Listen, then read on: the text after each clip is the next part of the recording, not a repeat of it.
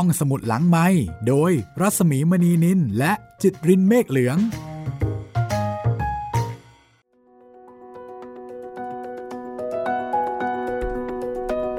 ตอนรับคุณผู้ฟังเข้าสู่ห้องสมุดหลังไม้นะคะ กับนิทานของนอมศค่ะ สวัสดีคุณจิตริน สวัสดีครับพี่หมีครับ วันนี้กลับมาพบกับอิทธิฤทธิปฏิหารของหางแมว ว่าจะมีจริงหรือเปล่าครับคือเรื่องนี้อาจจะฟังยากสักนิดหนึ่ง ด้วยภาษานะพี่ แต่ว่าโดยเรื่องเนี่ยเอ่อตื่นเต้นแล้วก็ก็มีลุ้นลุ้น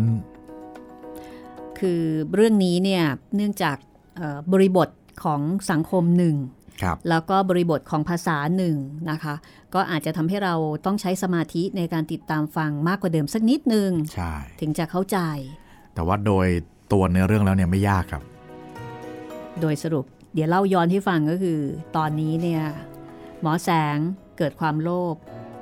อยากได้ได้หางแมว ได้ของวิเศษมาอ่าทั้งทั้งที่จริงๆครัวเขียวเนี่ยเตือนแล้วบอกว่า เอ้ย อย่าเลยอ่าอย่าไปยุ่งกับมันเลย เจ้าของคนแรกนี่ปาดคอตายเลยนะอ่าเดือดร้อนไปแล้วนะคะ และแกก็โยนทิ้งไปแล้วใช่แต่หมอแสงก็ยังอุตส่าห์ไปเก็บมาโอ้โหตอนไปเก็บนี่ก็ทุลักทุเลมากแย่งกับหม้ามาจนกระทั่งได้ แล้วก็ใช่ต้องครับใช้ลูกชายเนี่ยให้ไปช่วย แล้วก็เอ่อ ประเด็นสำคัญก็คืออยากขอเงินใช่คืออยากรวยนั่นเอง ใครจะขออะไรก็ไม่สนใจละฉันจะขอเงิน แล้วก็ขอเงินครั้งแรกก็คือ 200 บาท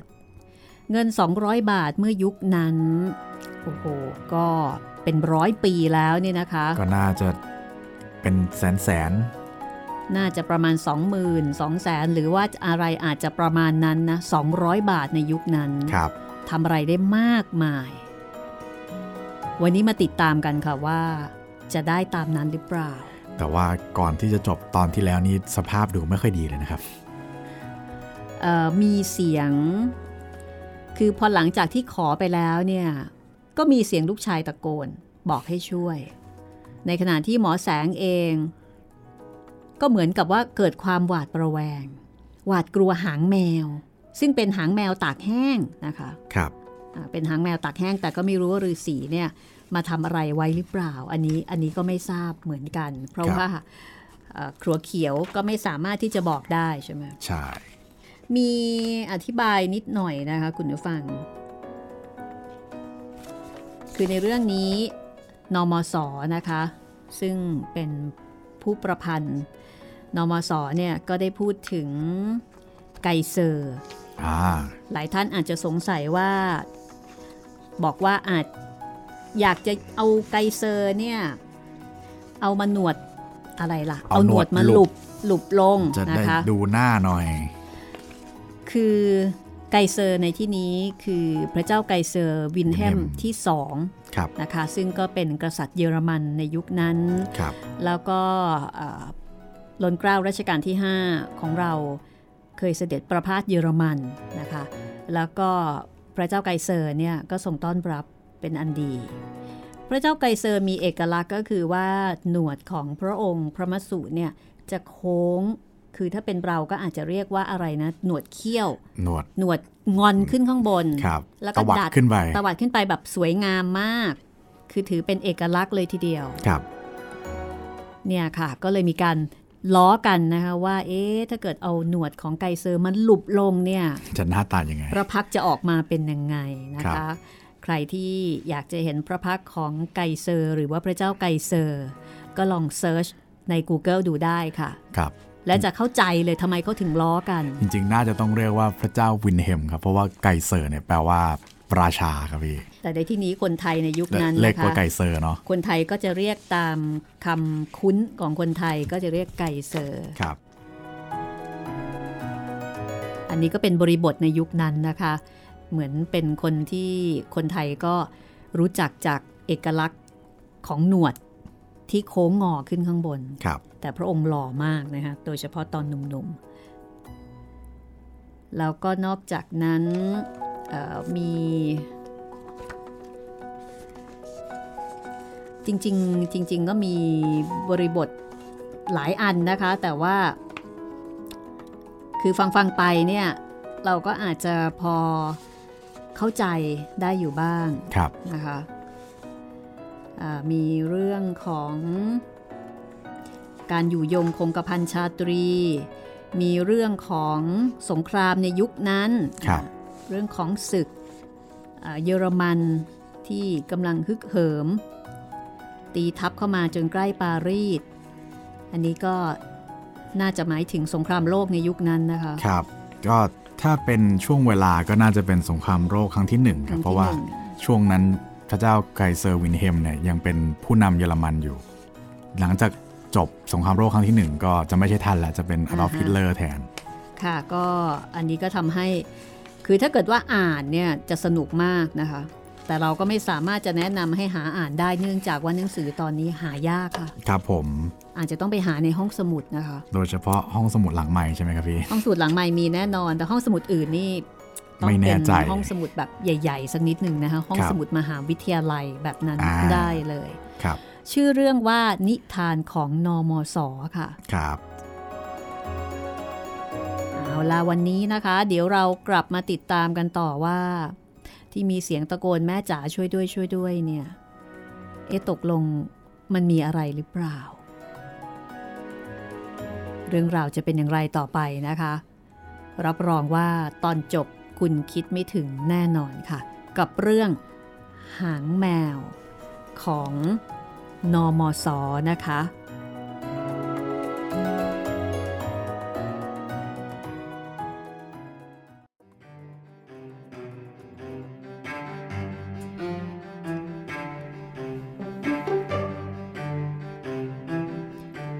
ำแดงอ้นตกใจ วิ่งเข้าไปดูลูกชายในครัว เมื่อได้ยินเสียงร้องของลูกชาย อะไรลูก อะไรไอ้เซ้งตายจริง อกแตก นี่พอหมอเที่ยว เอากับดักหนูมาวางไว้ข้างอ่างกะปิ มันหุบเอาไอ้เส้งเข้าแล้วไหมล่ะ ครั้นอำแดงอ้น ปลดกลับจากเท้าลูกชายแล้วก็จุงขยเยก ออกมาที่ห้องนอก เห็นหมอแสงยังยืนตะลึง จ้องดูหางแมว การที่ลูกชายติดกับ แล้วก็ร้องเอ็ดอยู่ในครัวนั้น ดูทีเหมือนแกจะไม่ทันรู้อำแดงอ้นเห็นหมอแสงทำท่าทางประหลาด ก็ถามว่า อะไรพ่อ อะไรพ่อหมอ อะไร หมอแสงมีท่าทางอาการ เหมือนไม่ได้ยินเมียถาม ได้แต่ยืนบ่นว่าพี่ลึกจริงพี่ลึก อะไรพี่ลึกฮะพ่อหมอ พ่อหมอท่านยืนตะลึงทำไม มันกระดุกกระดิก อะไรมันกระดุกกระดิกเอ่อเอ่อหางแมวนะสิหางแมวเน่ะหรือกระดุกกระดิกได้ หางแมวแห้งนี่แหละหรือกระดุกกระดิก นึกไปเองละมั้ง เฮ้ย จริง ๆ นะพี่ลึกจริง ๆ พอขอมันก็ดิ้นกระดุกกระดิกในมือ เฮ้ย ขยะแขยงพี่ลึก ยังกระของเป็นนะ ก็ไม่เห็นเงิน 200 บาทที่ไหนนี่ ก็นั่นนะสิ ไม่เห็นเงินที่ไหนสักบาทเดียว แต่ก็ยังว่าไม่ได้ บางทีมันจะไปได้เอาพรุ่งนี้ละกะมัง ไม่ยักก็ได้ แน่กับดักหนู มันลั่นเอาไอ้หนูเลือดออกแดงไป เพราะไอ้หางแมวหนีเที่ยว พออำแดงอ้นพูดแบบนี้ หมอแสง จึงเพิ่งทราบ ว่าลูกชายถูกบาดเจ็บ เพราะไปหากะปิ จึงจัดการรักษาแผลตามแบบของแก คืนวันนั้น หมอแสงกับภริยานอนไม่ค่อยหลับ ราะว่ามัวแต่คิดเรื่องหางแมว ครั้นจะเชื่อก็ยาก เพราะว่าได้ทดลองแล้วไม่เห็นผลอย่างว่า ครั้นจะไม่เชื่อ ก็เสียดายเงิน 200 บาท ที่เคยขอเอาไว้ และยังไม่ได้ผล ทั้งอีก50,000ช่าง และ8แสนช่างอีกเล่า การเป็นดังนี้ หมอแสงและอำแดงอ้นจึงลังเล ไม่รู้จะวางใจลงไปทางไหนได้ อรุ่งขึ้นเช้า หมอแสงกับภริยา ก็หย่อนศรัทธาลงมาก หมอแสงยังอยากจะเชื่ออยู่อีก เพราะเสียดายเงินที่ไม่ได้ แต่อำแดงอ้นนั้น สิ้นศรัทธาสนิท ออกจะหัวเราะเยาะเอาด้วยซ้ำนี่ถ้าบุญทัดรู้แล้วก็ คงจะหัวเราะกากใหญ่เลยบุญทัดนี่ก็คือน้องชายของ อำแดงอ้น ส่วนหมอแสงครันครามข้อที่นายบุญทัดจะหัวเราะเยาะ เหมือนกับว่า คือที่ผ่านมาในบุญทัดมักจะหัวเราะเยาะ หรือว่าชอบล้อหมอแสงอยู่บ่อยๆ หมอแสงก็เลยเริ่มพูดกรบเกลื่อนกันตัวไว้ว่า ไอเรื่องอย่างนี้มันก็เหลวทั้งนั้นแหละ เมื่อคืนเราช่างนึกเชื่อเป็นจริงเป็นจังไปได้ นึกก็เสียดายนะแม่อ้น ถ้าได้เงินสองร้อยบาทจะดีนักหนา หรือแม่อ้นเห็นข้อเสียหายที่ตรงไหนมั่ง ถ้าเงินมันตกจากฟ้าส่งมาถูกหัวแตกนั่นแหละ เห็นจะไม่ค่อยดี หัวแตกทีละสองร้อยบาททำไมจะไม่ดี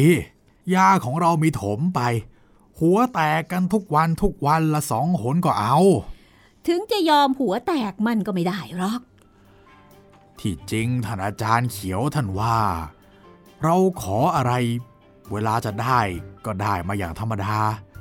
ไม่แปลกประหลาดอะไร จนคิดว่ามันไปเหมาะกันเข้า หรือพ่อหมอไปรักษาใครเขาไว้ เขาคิดใจดีขึ้นมา ส่งเงิน 200 บาทมาให้เย็นวันนี้บ้างกระมังหึเจ้าเส้งเจ้าก็ ไม่ได้เจ็บมากหรอกนี่นะ ข้าจดเครื่องยาให้ เองไปซื้อที่ร้านขายเครื่องยา จะได้เอามาพอกกันแผลเป็นพิษ เจ้าเซงได้ฟังคำสั่งพ่อ ก็รีบออกไป แม้ยังต้องขยเยก แต่ก็อุตส่าห์วิ่งเยาๆไปได้ ถ้าดูจากอาการที่เจ้าเซงออกจากห้องแถว ก็ดูเหมือนตั้งใจจะรีบไปรีบมา แต่ครั้นไปพบหมากัดกัน ก็หยุดดูเสียพักใหญ่ เพราะเป็นของเหลือเว้น ต่อไปต่อไปพบเจ๊กลากรถเถียงกับยายแม่แปลก เรื่องค่าจ้างที่เจ๊กยืนยันว่าให้น้อยกว่าอัตราใหญ่ไม่แปลกว่าให้ตามที่ตกลงกันไว้ เจ๊กเห็นแกเป็นผู้หญิงก็กล่าวคำหยาบ แต่แกไม่ใช่ผู้หญิง แกเป็นแม่แปลก ก็เกิดความใหญ่ เจ้าเซงก็หยุดดู จนใจเต้นตึกๆไม่ใช่กลัวเขาจะเกิดตีรันฟันแทงกันขึ้น แต่มันกลัวเขาจะไม่ตีกันจริง ต่อไปอีกหน่อยหนึ่งพบคนขี่รถถีบมาชนกับรถเจ๊ก ต่างคน ว่าเป็นความผิดของข้างโน้น เจ๊กก็ว่าทำลายเริ่มมาดองอ้วเจ้าของรถถีบก็ว่าทำไมมึงหลีกไปทางขวาเราต่างคนเถียงกัน แล้วก็เรียกโปริสจับ เจ้าเส้งดูเพลิน จนรถยนต์ขับมาบีบแตรโฮ่งโงๆก็ไม่ทันได้ยิน ฝ่ายหมอแสงกับอำแดงอ้น ครั้นบุตรชายไปแล้ว ก็ยังพูดถึงหางแมวกันอีก แต่คอยคอยอยู่จนบ่าย เจ้าเส้งก็ยังไม่กลับอำแดงอ้นบ่นว่าลูกชายบอกว่าไปนานเหลือเกิน แต่ก็ไม่สู้ประหลาดนัก ด้วยความเชือนของเจ้าเส้งเป็นของธรรมดา แม่ให้ไปซื้อน้ำปลาแค่คืบ มันไปค้างเสียทั้งคืนก็เคยมี ครั้นเวลาเย็น หมอแสงกับอำแดงอ้น นั่งอยู่ด้วยกันที่หน้าห้องแถว มีแขกไปหาคนหนึ่งเป็นแขกชนิดที่ไม่เคยวี่แววไปเลย หมอแสงเห็นเขาก็ตกใจเป็นกำลัง นึกว่า คงได้ทำผิดอะไรเป็นแน่ โปลิสถึงจะไปจับ เพราะว่าแขกที่มาหานั้นเป็นในายร้อยตำรวจนครบาล ผมเป็นหมอหากินโดยดี ไม่ได้ทำผิดคิดร้ายอะไร นี่นายมาทำไม ผมเป็นคนเรียบร้อย ไม่เชื่อถามเพื่อนบ้านดูก็ได้ หมอแสงทักในายร้อยตำรวจนายร้อยตำรวจยังไม่เข้าใจ ว่าหมอแสงแสดงความดีของตนทำไม ก็นิ่งอยู่ หมอแสงเข้าใจว่า เขายังไม่พอใจในข้อที่แกเป็นคนไม่ทุจริต จึงกล่าวต่อไปว่า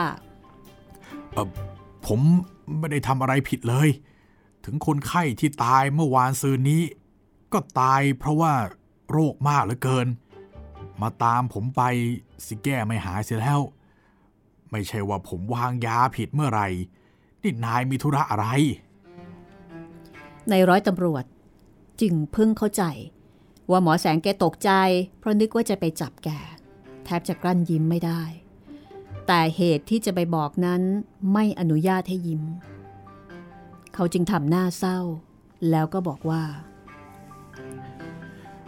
ไม่ใช่อย่างนั้นหรอกหมอ เดี๋ยวนี้มันเกิดเหตุขึ้นแล้ว คือลูกชายของหมอ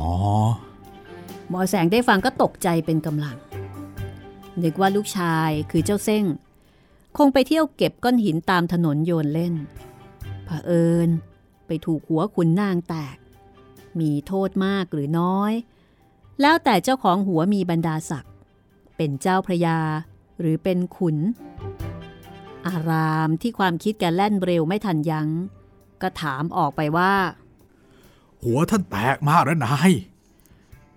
หมอพูดถึงหัวใครน่ะในร้อยตำรวจถามกลับ อ๋อ ไม่มีใคร หัวแตกหรอกนะครับ เปล่า หัวไม่แตกหรอก ลูกชายของหมอ ในร้อยตำรวจพูดมาถึงตรงนี้ คราวนี้ความคิดหมอแสงแล่นไปถึงรถยนต์ และแล่นเร็วเหมือนรถชนิดนั้น แกรู้ว่า ลูกชายแกอยากขับรถยนต์เป็นที่สุด ชรอย รถของใครจอดอยู่ที่ไหน คนเฝ้าเผลอ เจ้าเซ็งคงจะรอบขึ้นนั่งขับ แล้วก็ไปชนอะไรเข้าเป็นแน่ จะเป็นเรื่องที่เกิดฉิบหายตั้ง 200 บาท การที่ขอเงินต่อหางแมว 200 บาทนั้นจะได้ตรงกันข้าม คือกลับเสีย 200 บาทกระมัง ความคิดแกแล่นเช่นนี้ ยั้งไว้ไม่ทัน ก็เลยถามออกไปว่า รถของใครล่ะนาย รถของเจ้าคุณสไลด์นายร้อยตำรวจตอบ ก็ท่านเรียกเอาเท่าไหร่ละขอรับ ถ้าพอมีกราบเท้าท่าน ผมจะได้เอาไปกราบเท้า ถ้าไม่มี ก็จะต้องคิดอ่านหยิบยืมเขาให้จนได้ แต่นายร้อยตำรวจกลับตอบว่า ท่านจะเรียกเอาอะไรได้อำแดงอ้น นิ่งฟังเห็นไม่ได้เรื่องอะไร ก็เลยสอดถามขึ้นว่าทำไมหรือนาย ลูกฉันเป็นอะไรไป มันไปยืนเหมออยู่กลางถนนกำลังเพลินฟังเขาทะเลาะกัน รถยนต์ขับมาก็ไม่ได้ยิน เป็นเวลาจอแจหลีกไม่ทัน รถมันก็ก็เลยทับเข้า ขาหักหรือพ่อ หรือว่าแขนขาด ไง พ่อหมอเร็วสิ หยิบยาเร็วๆเข้าอ่าไม่ต้องหยิบยาหรอก ไม่ต้องใช้เสียแล้ว นายตำรวจตอบแล้วก็ยิ้มแห้งๆอำแดงอ้นได้ฟังก็ดีใจ คิดว่าลูกเจ็บไม่มากอ๋อไม่เจ็บหรือยะ แหม บุญทีเดียว แต่แล้วก็กลับเฉลียวใจ เอ ไหนนะ ไหนที่บอกว่าไม่ต้องใช้ยาน่ะ ยังไงยะ ไม่ทันเสียแล้วล่ะยาย พอหามไปได้หน่อยเดียว ก็ขาดใจตาย โอ้ โหโตเจ้าเซ้ง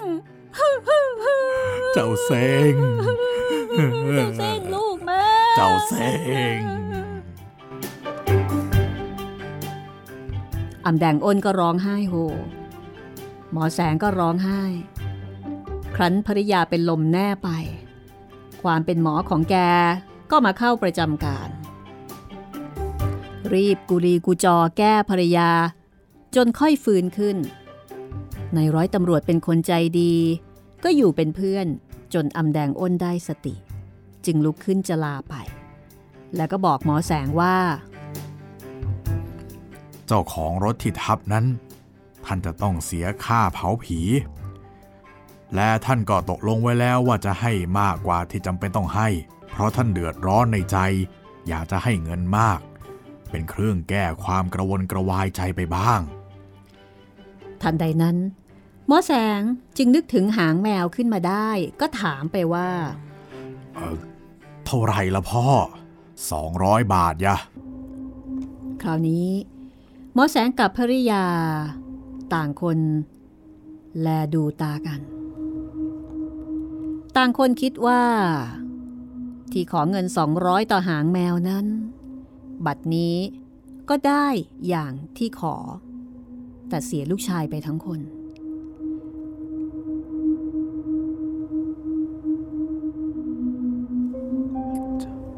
อาจารย์เขียวท่านว่าไว้แล้วทีเดียว เพราะไม่เชื่อไปขืนขอเข้า จึงเกิดเหตุถึงเพียงนี้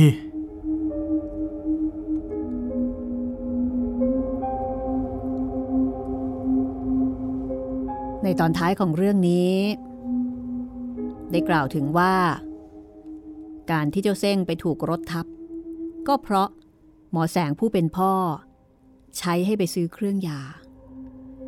ที่ต้องไปซื้อเครื่องยา ก็เพราะว่าถูกกับหุบเอา กับนี่คือกับดักหนู ที่ถูกกับหุบเอา ก็เพราะถูกใช้ให้ไปหยิบกะปิ และที่ต้องไปหยิบกะปิ ก็เพราะหมอแสงต้องการจะขอเงิน 200 บาทต่อหางแมว ไม่อยากให้ลูกเห็น เพราะฉะนั้นการถูกรถยนต์ทับ กับการขอเงินต่อหางแมวนั้นก็พอติดต่อกันได้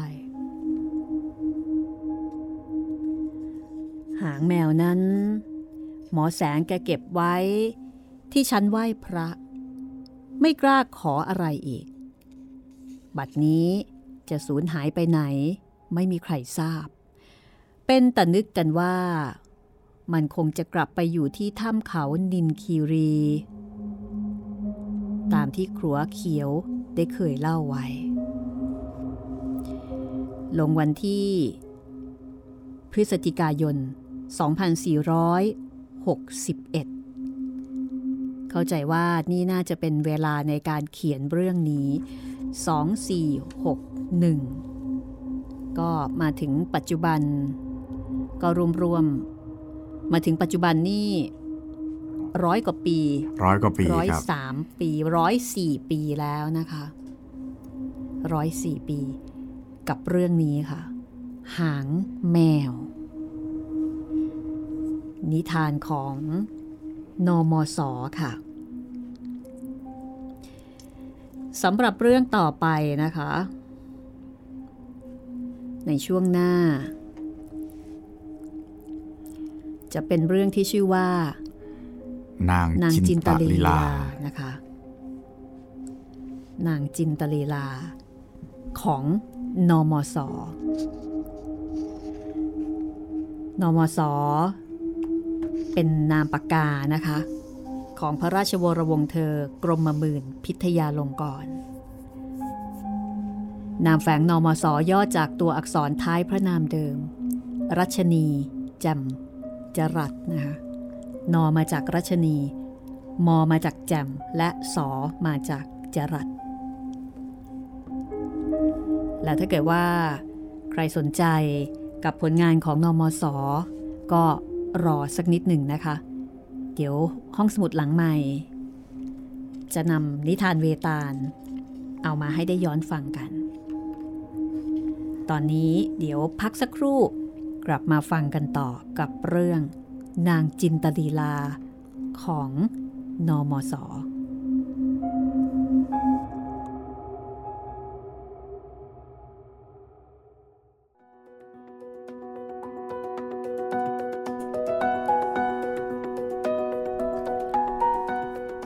จบไปหนึ่งเรื่องนะคะ ครับผมหางแมว ค่ะ ก็ค่อนข้างน่ากลัวอยู่เหมือนกัน ชื่อน่ารักแต่เรื่องน่ากลัวนะครับค่ะไม่ได้จบแบบมุงมิง อย่างที่คิดว่าจะมุงมิงนะคะครับเอาละทีนี้เดี๋ยวนางจินตลีลาเป็นยังไงอ๋ออดใจรอแป๊บหนึ่งนะคะ นางจินตลีลานี่น่ากลัวกว่าหางแมวอีกนะครับ ดูชื่อเป็นจริงเป็นจังกว่า ใช่เอ่อมาตอบข้อความกันบ้างค่ะ ครับผมค่ะ น้องเจเจนะคะ น้องเจเจก็ถามมาบอกว่า พี่หมีครับเจอยากทราบว่า วันนี้ให้พี่สาวฟังกาลิเลโอไขคดี แต่หาไม่เจอกาลิเลโอปิดไปแล้วครับ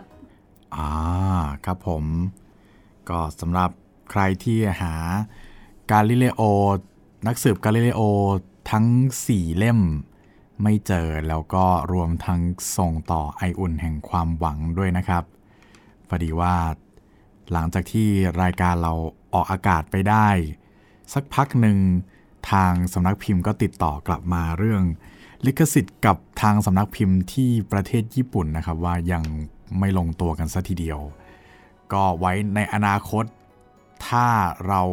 เคลียร์เรื่องลิขสิทธิ์ได้เรียบร้อยแล้ว เราจะนำกลับมาให้ฟังกันอีกครั้งหนึ่งนะครับ ทุกช่องทางเลย แต่ตอนนี้ก็ต้องขออภัยเดี๋ยวขอเอาลงก่อนนะคะ ใช่ครับ ก็เดี๋ยวอดใจรอสักสักพักหนึ่งนะครับ ฟังเรื่องอื่นกันไปก่อน ไปที่คุณน้าสิริวันนะคะ คุณน้าสิริวันอยู่อเมริกานะคะเป็นแฟนรายการประจำแต่ตอนนี้อาจจะไม่ได้ประจำสักเท่าไหร่ เพราะว่าคุณน้ากลับไปทำงานเรียบร้อยแล้ว อันนี้ก็ไม่รู้ว่ากับสถานการณ์โอมิครอน จะทำให้คุณน้ายังคงสามารถทำงานตามปกติ ได้ต่อไปหรือเปล่านะคะ เพราะว่าอเมริกาตอนนี้สถิติ ตัวเลขผู้ติดเชื้อโอ้ก็สูงขึ้นมากเลยครับแต่ตอนนี้คุณน้ายังทำงานอยู่นะคะ คุณน้าก็บอกว่า สวัสดีค่ะน้าแอบฟังเรื่องสั้นสมัยหินขำดีค่ะ ที่ใช้คำว่าแอบฟัง เพราะว่าฟังในที่ทำงานน้าคิดว่า อบเสเรตน่าจะออกเสียงว่าอบเสเรตอบเสเลดนะคะอืมเพราะเคยอ่านว่าครูอบท่านเป็นนักดื่มคอทองแดงเชียวค่ะ ในเรื่องเลยต้องชวนนายแจกหมากดื่มเป็นขวดขวดๆก็ถามคุณน้าไปว่า หัวเราะนี่ต้องแอบหัวเราะด้วยหรือเปล่า เพราะว่าฟังในที่ทำงาน คุณน้าบอกว่าหัวเราะฮือๆแบบขำลึกๆค่ะ ไม่ต้องแอบ เพราะหัวเราะเสียงอยู่ในลำคอหุหุหุก็สวัสดีปีใหม่คุณน้าด้วยนะคะ สวัสดีปีใหม่นะครับ สวัสดีปีใหม่ทุกคนอีกครั้งหนึ่งด้วยนะครับ ครูตุ๊กค่ะค รูตุ๊กคู่มองมิตรสัมพันธ์ ซึ่งก็เป็นแฟนขาประจำรายการเหมือนกันครับครูตุ๊กก็บอกว่า ไม่ได้ส่งข้อความมาพูดคุยด้วยนานมากๆเลยค่ะ แต่ยังคงฟังห้องสมุดหลังใหม่อย่างสม่ำเสมอ ที่ผ่านมาฟังทั้งเรื่องใหม่และเรื่องเก่าไปด้วยกันค่ะ ได้ทั้งน้ำตาไม่ว่าจะเป็นเรื่องดวงตากระต่าย บอกว่าเรื่องนี้ฟังซ้ำสามรอบเลยอื้อหือร้องไห้ทุกรอบซึ้งใจไปกับความทุ่มเทของครูในเรื่อง บางเรื่องก็ยังฟังกับลูกชายอย่างอาณาจักรปลาทองค่ะ อืม ครับสองเรื่องนี้แนะนำสำหรับคุณผู้ฟังที่เป็นสมาชิกใหม่ ดวงตากระต่ายค่ะนะคะ เรื่องนี้แนะนำเลย ครับผมแนะนำเลยนะครับ ทั้งอาณาจักรปลาทองแล้วก็ดวงตากระต่ายนะครับ มีให้ฟังทุกช่องทางแล้วนะครับ เว็บไซต์แอปพลิเคชันไทย PBS Podcast ทาง YouTube Spotify Google Podcast แล้วก็ Podbean นะครับ อย่างอาณาจักรปลาทองนี่ฟังกับเด็กๆ น่าจะไปกันได้ดีเลยทีเดียว ครับผม เพราะว่ามีเรื่องของสัตว์มีเรื่องของปลาทองนะครับแล้วก็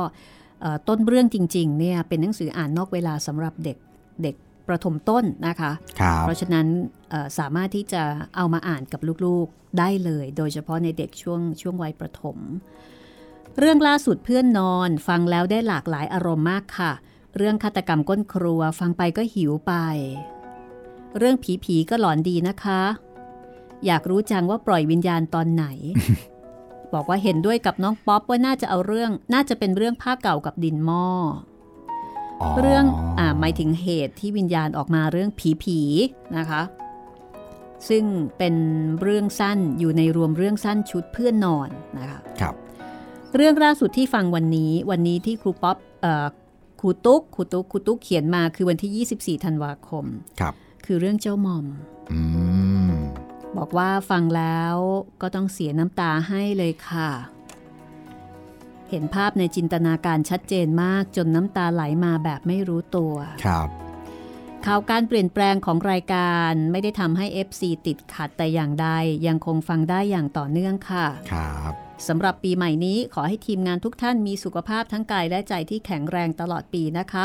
ยังคงเป็นแฟนรายการต่อไปยาวนานค่ะ ขอบคุณมากนะครับ ขอบคุณครูตุ๊กนะคะ คุณคนไม่สวยนะคะ ใช้ชื่อเฟซคุณคนไม่สวยทำอะไรก็ผิดเสมอ ในชื่อเฟซบอกว่าสวัสดีค่ะ ติดตามรับฟังเรื่องราวสนุกสนุกๆเพลินๆของคุณมาหลายครั้งหลายปีแล้ว จะขออนุญาตสอบถามว่ามีการทำเป็น MP3 บ้างไหมคะ พอดีคุณแม่แก่แล้ว ป่วยด้วย ท่านชอบนอนฟังเรื่องต่างๆ ที่คุณรัศมีเล่า แต่อยากให้ท่านได้ฟังยาวๆเพลินๆค่ะอืมทางเรายังไม่มีนะคะ ต้องยังดาวน์โหลดเออดาวน์โหลดก็ไม่ได้ก็คือว่า ต้องหาวิธีเปิด ให้ท่านได้ฟังนะคะก็เราไม่ได้ทำเป็น MP3 แนะนำนะครับ มีเป็นเพลย์ลิสต์นะครับ จะได้ฟังกันยาวๆไปเลย ทั้งในเว็บไซต์แล้วก็แอปพลิเคชัน พร้อมทั้งทาง YouTube ด้วยนะครับ มีเพลย์ลิสต์ให้ฟังแบบไม่สะดุดไม่ขัดอะไรเลย ลองไปฟังได้เลยนะครับ แล้วก็ล่าสุดครับของ YouTube เราได้ทำเป็นตัวทดลองใช้คำนี้แล้วกันนะครับ เราลองเอา ห้องสมุดหลังใหม่หลาย ๆ ตอนที่ยอดนิยมนะครับ มารวมกันเป็นคลิปเดียวยาวเป็นหลาย 10 ชั่วโมงเลยครับ อย่างเช่นไผ่แดงเงี้ยครับก็จะเป็นคลิปเดียวตอนที่ 1 ถึงตอนสุดท้ายเลย ก็ฟังได้เป็นยาวๆเลยครับ 12 ชั่วโมงอะไรแบบนี้ ถ้าผลตอบรับเสียงตอบรับของคลิปยาวแบบนี้ดีนะครับ ก็จะทำมาให้บ่อยๆนะครับ แบบเป็นรวมเป็นรวมเรื่องคลิปเดียวจบอย่างนี้ มาที่คุณประสงค์มีชัยค่ะ คุณประสงค์บอกว่า ชอบเสียงพี่รัศมีและเสียงคุณจิตรินครับ ขอบคุณนะครับ ตอนนี้กำลังฟังเรื่องสี่แผ่นดิน เห็นแม่อ่านจบแล้วก็ชมว่าดี แต่ผมไม่มีเวลาจะอ่านครับสีแผ่นดินก็เป็นอีกหนึ่งเรื่องที่เราเคยนำมาอ่านเมื่อครั้งโอ้นานมาแล้วเหมือนกันนะครับ แต่เดี๋ยวค่ะกำลังจะเป็นอีกเรื่องหนึ่งที่กลับลงมา อัพลงในเว็บไซต์นะครับ ก็อดใจรอกันนิดหนึ่งตอนนี้ นิทานเวตาลก่อนนะครับ แล้วเดี๋ยวจะต่อด้วยสี่แผ่นดินแน่นอนครับสี่แผ่นดินนี่ตอนเยอะมากต้องใช้เวลาทำเยอะหน่อย คุณประสงค์บอกว่าผมผมเพิ่งจะฟังเรื่องสั้นของออุดากรจบ เขาเขียนหนังสือดีนะครับ ทั้งที่อายุยังไม่เยอะเท่าไหร่อืมครับแล้วก็ได้ฟังสัมภาษณ์พิเศษของอาจารย์หมอได้ความรู้เพิ่มเติมครับ ผมเคยได้ซื้อหนังสือเก่า ท่านมาแต่ไม่ได้อ่าน เลยส่งให้คุณนาท่านหนึ่งไป คุณนาท่านดีใจมากเลยครับ ที่ได้หนังสือเล่มนี้ไปเอ่อคุณประสงค์ส่งปกชั่วชีวิต ฉบับเก่ามากเลยนะคะครับของออุดากรโอฉบับ ฉบับนี้นี่คงหาไม่ได้อีกแล้วนะคะ ก็แนะนำคุณประสงค์ว่าถ้าชอบฟังเรื่องสี่แผ่นดินหรือว่าเรื่องในแนวนี้นะคะ เรามีสยามคือบ้านของเราและชีวิตอุทิศเพื่อสยาม สำหรับคนที่ชอบแนวนี้อันนี้ก็สนุกค่ะ ก็สามารถติดตามได้เช่นกัน ทั้งหมดนี้นะคะเป็นข้อความที่คุณผู้ฟังเนี่ยเขียนมาทักทายกันทางเพจรัศมีมณีนินค่ะ หนึ่งในช่องทางที่เราจะติดต่อแล้วก็ติดตามกันนะคะ แล้วก็ยังมีอีก 2 ช่องทางด้วยกันค่ะ ทางแฟนเพจไทย PBS Podcast นะครับ แล้วก็อย่าลืมนะครับ ชาว YouTube คอมเมนต์มาใต้คลิป ที่ชมที่ฟังกันได้เลยนะครับ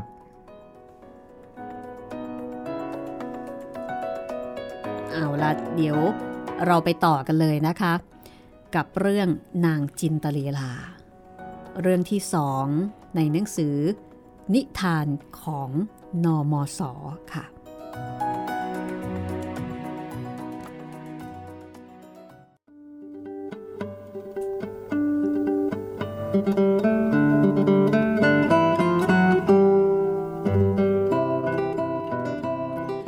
การก่อน มีคฤหบดีคนหนึ่ง เป็นบดีแห่งคฤหะซึ่งไม่สู้จะมั่งคั่งนัก ความแร้นแค้น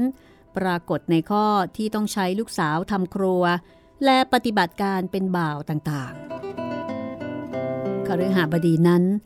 ปราศจากความเป็นผู้มีทรัพย์มากแล้ว มีหนำซ้ำปราศจากการสันโดษด้วยข้อที่แกมีเมียคนเดียวนั้นจริง แต่ไม่ใช่ด้วยสันโดษในใจของแก เป็นด้วยเมียที่มีคนเดียวนั้น เป็นอธิราชินีในบ้าน เหมือนรัฐบาลปกครองแว่นแคว้นอย่างเฉียบขาด ออกกฎหมายเองไม่ต้องมีปาลิเมนต์เป็นศาลพิจารณาพิพากษาคดี ซึ่งตนเองเป็นโจทย์และเป็นเจ้าหน้าที่ลงโทษจำเลยตามคำสั่งศาลรวมความว่าเป็นปาลิเมนต์ ออกกฎหมาย และเป็นเจ้าหน้าที่รักษาการให้เป็นไปตามกฎหมายเสร็จอยู่ในตัว ส่วนสามี ซึ่งขึ้นชื่อเป็นคฤหบดีนั้น เป็นพลเมืองคนหนึ่งในรัฐแคบ ซึ่งมีใจของอธิราชินีเป็นกฎหมาย และเมื่อการเป็นเช่นนั้น แกก็ต้องมีเมียคนเดียวอยู่เอง มิฉะนั้นจะเกิดเหตุถูกรัฐบาลลงโทษ ฐานละเมิดกฎหมาย หรือฐานขบฏ แล้วแต่ใจรัฐบาลในขณะที่เกิดเหตุนั้น การที่คฤหบดีมีเมียคนเดียวนี้ ผู้ที่ไม่ทราบเหตุ ก็ชมว่ามีการสันโดษ ผู้ที่ทราบเหตุก็ไม่ชม หรือกล่าวตรงกันข้ามกับชม ด้วยการทำดี เพราะจำเป็นต้องทำนั้น มีผู้สรรเสริญน้อย อันหนึ่ง ไม่มีใครคิดเลย ว่าคฤหบดีคนนั้น อาจมีเมียเกินจำนวนหนึ่งไปได้เป็นอันขาด ผู้ที่ไม่สู้จะไว้ใจแน่นอน ก็มีคนเดียว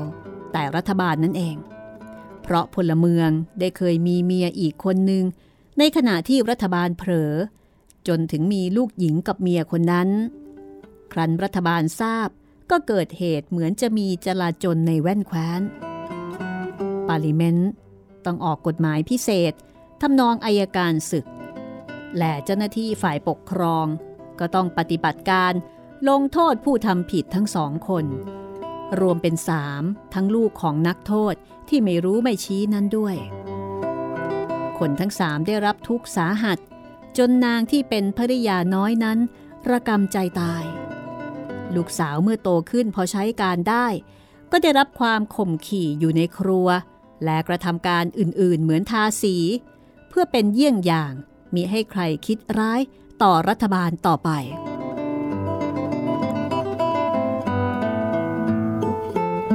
อธิราชินีของรัฐแคบนี้ มีคำกล่าวว่า ถ้าไม่มีลูกสาวสองคน ก็คงจะเป็นผู้มีโทโสร้ายที่สุดในโลก ที่เป็นเช่นนี้ จะได้เป็นด้วยโทโสของแกหย่อนลงไป เพราะมีลูกมาทำให้ใจดีก็หาไม่ได้ ที่จริง เป็นด้วยลูกสาวแต่ละคนมีโทโสร้ายเสมอแม่ คนทั้งสามมีใจฉุนเฉียวไม่ยิ่งหย่อนกว่ากัน แม่ไม่ชนะลูกของตนเองในการประชันโทโส จึงไม่ได้เกียรติ เป็นผู้มีโทโสร้าย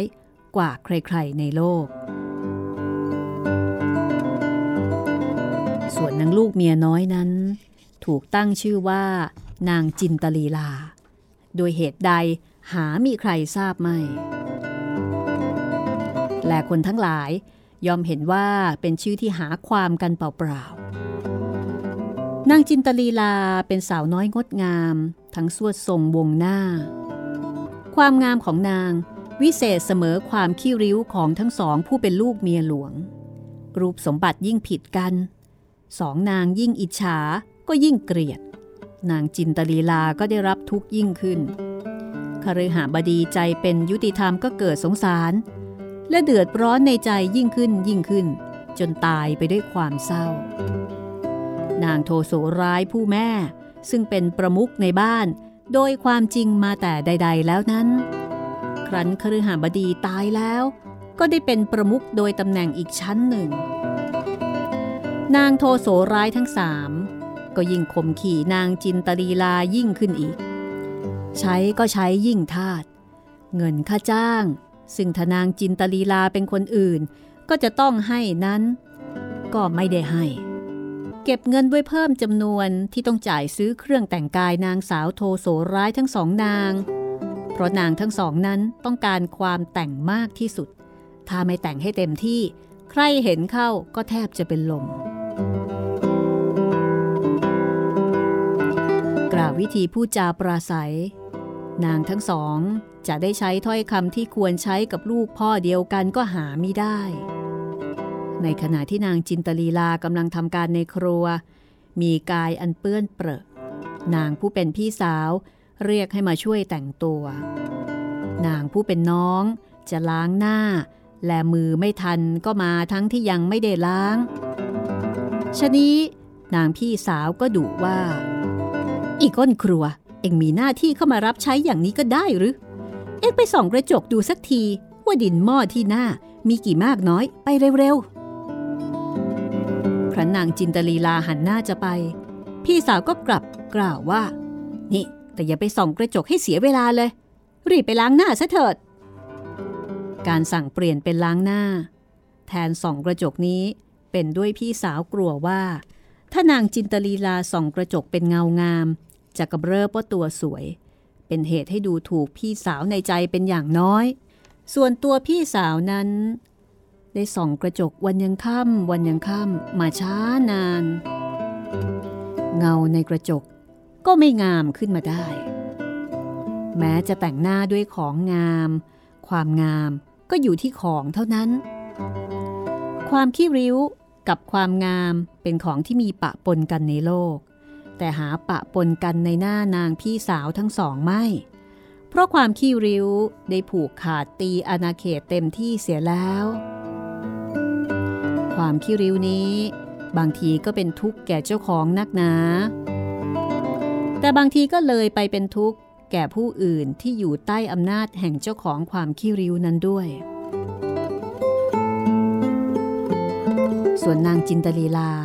เมื่อได้รับใช้ในการเรือนวันยังค่ำวันยังค่ำและได้รับคำดุด่าประจำวันแล้ว เวลากลางคืน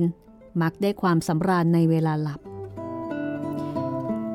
คือฝันรื่นรมต่างๆ ซึ่งมักจะเห็นวัง ซึ่งประดับด้วย อัญมณีอันงาม และได้พบปะยุวราชาผู้เป็นเจ้าของวังนั้น ครั้นตื่นขึ้น ก็นึกถึงความในฝัน และนึกผูกเรื่องติดต่อกันไป ตัวเองเป็นนางเอกในเรื่อง ความฝันเมื่อหลับ และเมื่อตื่นเช่นนี้ เป็นเครื่องสำราญของนางทำให้ยิ้มแย้มได้ ในเวลาที่ความคิดเฟื่อง บางวันถึงได้วิวากับยุวราชา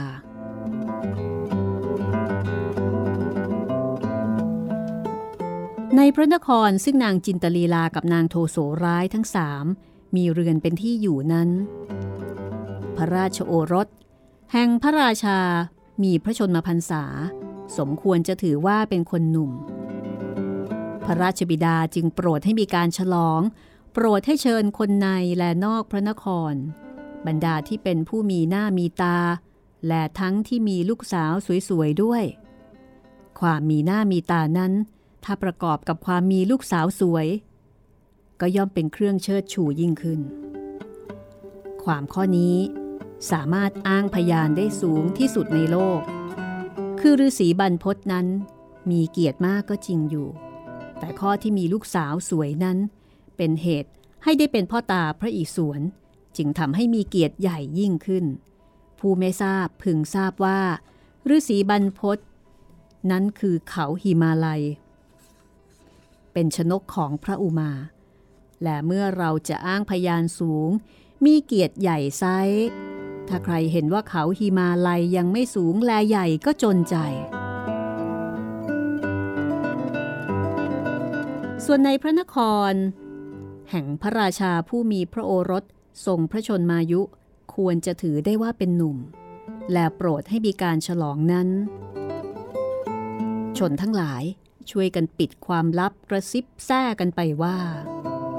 พระยุพราช จะทรงเลือกชายาในหมู่นางสาวที่ไปในงานหลวง หญิงสาวทั้งหลายที่รู้ตัวว่าไม่งาม ก็เพียรโดยประการต่างๆ จะทำตัวให้งามขึ้นมาให้จนได้ ที่คิดว่าตนงามอยู่แล้ว ก็เพียรจะให้งามขึ้นอีก บางพวกรู้ว่า ความเห็นงามนั้น แล้วแต่ตาผู้ดู หญิงที่นายเขียวเห็นสวย นายแดงอาจไม่เห็นสวยเลยก็เป็นได้ นางสีดาซึ่งกล่าวกันว่างามนักงามหนานั้น บางคนเห็นว่างามหนายิ่งกว่างามนัก งามหนาในที่นี้ หมายความว่างามอวบอวบไม่ใช่งามเอวเล็กเอวบาง นางสีดา ก็เลยถูกหาว่า ตะโพกสุดเสียงสัง จะเรียกว่าเป็นคำชมนั้นไม่ได้เป็นอันขาด ส่วนนางมนโทนั้นเล่า ก็กล่าวกันว่างามมิใช่เล่น แต่ใครๆก็ย่อมทราบว่า นางมนโทถันโตข้างเดียว ไม่ใช่ลักษณะงามเป็นแน่ แต่ถึงกระนั้น เพราะคนและรากกระสดเห็นงามต่างกัน ทศกัณฐ์ซึ่งคนทั้งหลายย่อมทราบว่าโอดเบี้ยว ก็ยังอุตส่าห์ไปเกี่ยวนางมนโทได้ หญิงในพระนครที่ทราบความจริงข้อนี้ ต่างคนก็นิ่งอมความรู้ไว้ ไม่บอกให้เพื่อนบ้านทราบ ต่างคนเที่ยววิ่งสืบว่าพระยุพราชโปรดความงามชนิดไหน บางพวกได้ยินจากกุลีที่เคยหาบทานไปส่งครัวเครื่องต้นว่า ได้เคยทราบจากอธิบดีครัว ว่าได้เคยทราบจากพวกยกเครื่อง ซึ่งได้เคยฟังจากพวกล้างจานเครื่อง ทราบต่อๆกันมาว่า พระยุพราชเคยรับสั่งประมาณสองปีมาแล้วว่านางสีดาคงจะงามนักหนา จึงขึ้นชื่อลือนามถึงเพียงนั้น เมื่อได้ยินดังนี้ นางสาวที่รูปอวบ ก็ยินดีซาบซ่านไปทั้งตัว และถ้านึกว่าตัวเองยังไม่อวบพอ ก็รีบกินเข้ากับเปลวหมู โดยเพียรจะให้ตะโพกสุดเสียงสังตามลักษณะนางสีดาให้จนได้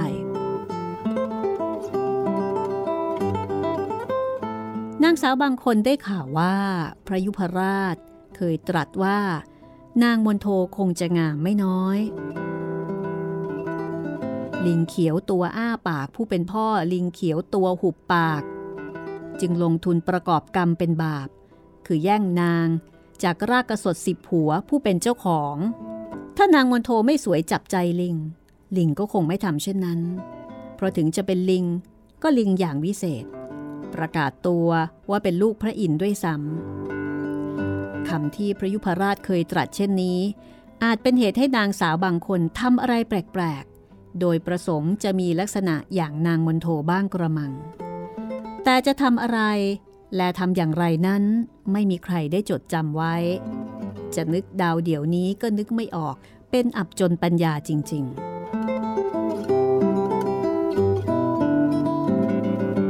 หญิงบางพวกได้ยินข่าวว่า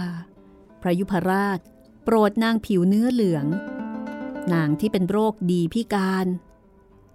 ก็ยินดีโลดโผน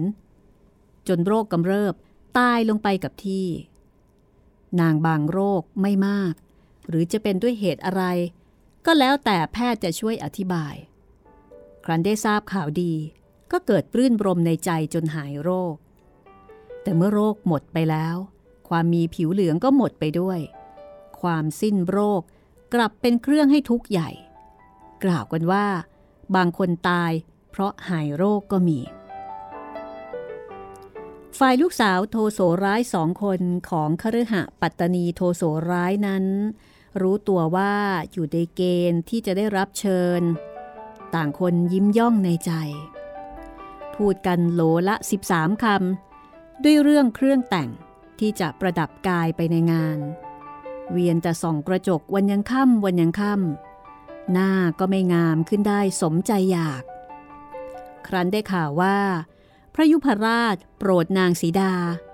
ก็บำเพ็ญพรตกินเข้ากับเปลวหมู ภายหลังได้ยินว่า เปลี่ยนไปโปรดนางมนโท ก็ตรึกตรองจะเปลี่ยนไปบำเพ็ญพรตอีกทางหนึ่ง แต่จะได้ตกลงทำอย่างไร เหลือที่จะเดาได้ ส่วนการตระเตรียมที่เพิ่งสำเร็จได้ และหญิงทั้งหลายย่อมทำแม้ในสมัยนี้ คือจัดเตรียมเครื่องแต่งกายไว้แต่เนิ่นเป็นต้นนั้น นางทั้งสองได้ทำเต็มที่ และนางจินตลีลา ถูกใช้เหน็ดเหนื่อยเจียนจะสิ้นชีวิต ไม่ใครมีเวลาฝันถึงวังแก้ว และเจ้าชายหนุ่มผู้ทรงรูปงาม ไม่มีเวลาฝันถึงตัวเองเป็นนางเอกในเรื่อง ซึ่งยังไม่เกิดตามปรารถนา ครั้นถึงวันงาน นางโทโสร้ายทั้งสองก็เร่งร้อนเตรียมการตั้งแต่เช้าจนค่ำผัดหน้าเร็วเกินไป จนต้องผัดใหม่ ผัดแล้วผัดเล่า กล้าวผมเร็วเกินไป จนกลับยุ่ง ต้องกล้าวใหม่ แล้วยังยุ่งเล่า เท้านำเบอร์ห้าก็ยัดลงไปในเกือกนำเบอร์หกและเพราะกลัวจะเกิดเดือดร้อน ด้วยเกือกกับเท้าขาดความคุ้นเคยกัน จึงรีบสวมเกือกเสียแต่ตอนกลางวัน โดยหวังให้เกิดไมตรีระหว่างเท้ากับเกือก แต่ความซ่องเสพแต่เนิ่น กลับให้ความทุกข์เนิ่น เพราะเท้าที่ไม่จำเป็นต้องเจ็บก่อนค่ำนั้น ก็ลงมือเจ็บเสียแต่ตอนกลางวัน เป็นเหตุให้โทโสของนางทั้งสอง เปลี่ยนขนาดเป็นโทโส ในที่นี้หมายถึงโทโสที่ตัวใหญ่กว่าเดิม ยิ่งโกรธหนักกว่าเดิม นางจินตลีลาผู้รับใช้ ก็ได้รับความเกลี้ยวกราดยิ่งขึ้น การแต่งตัวของนางทั้งสองนั้น แม้จะมีอาการไม่รู้แล้ว ในที่สุดก็ต้องแล้ว เพราะถ้าไม่แล้วก็จะไม่ได้ไปงานหลวง ครั้นถึงเวลาอันควร นางทั้งสองกับมารดา ก็พากันออกจากเรือนไป นางจินตลีลาเหน็ดเหนื่อยเหลือกำลัง ทั้งได้รับคำดุด่าเกลี้ยวกราดยิ่งไปกว่าปกติ ครั้นเข้าไปกันหมดแล้ว เหลืออยู่แต่ตัวคนเดียว เกิดความแค้นเคืองเหลือจะอดกลั้นได้ นางก็ซบหน้าลงร้องไห้ เหมือนจะอกหักอยู่กับที่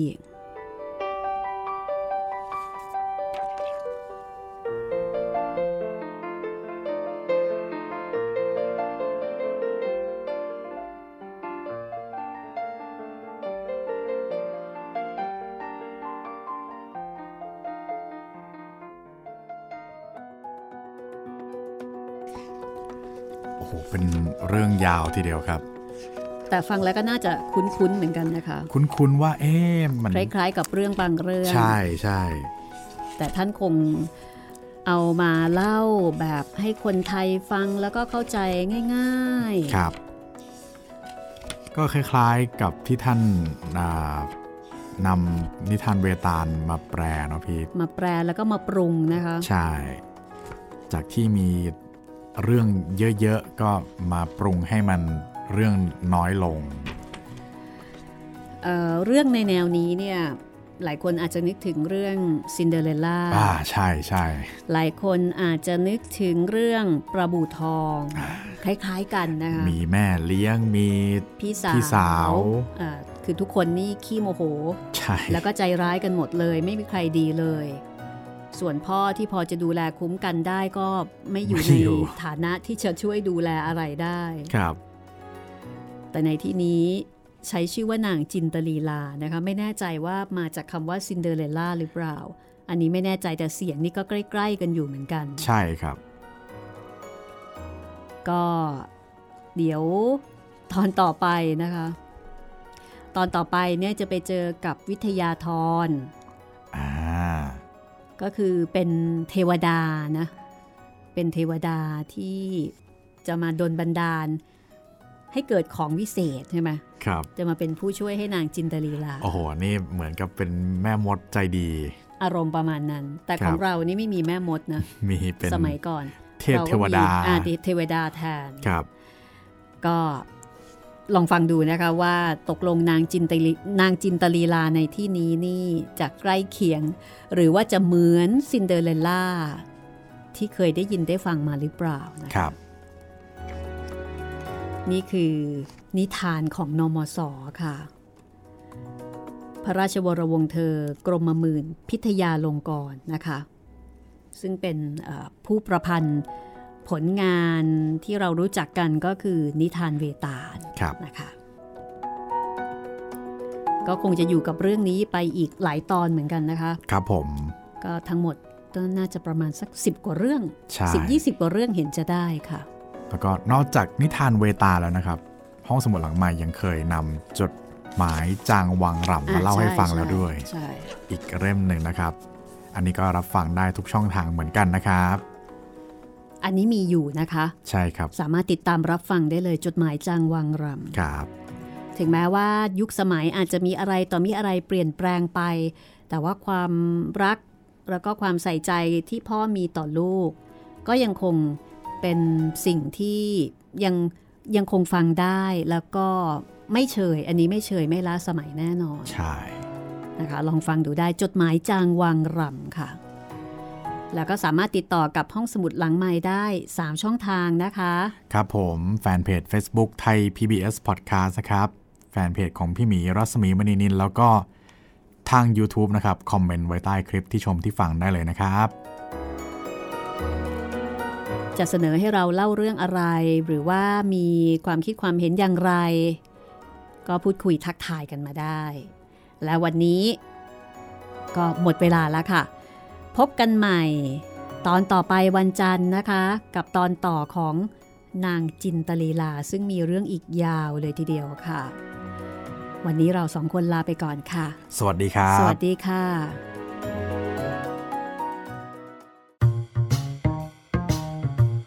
ห้องสมุดหลังไม้โดยรัศมีมณีนินและจิตรินเมฆเหลือง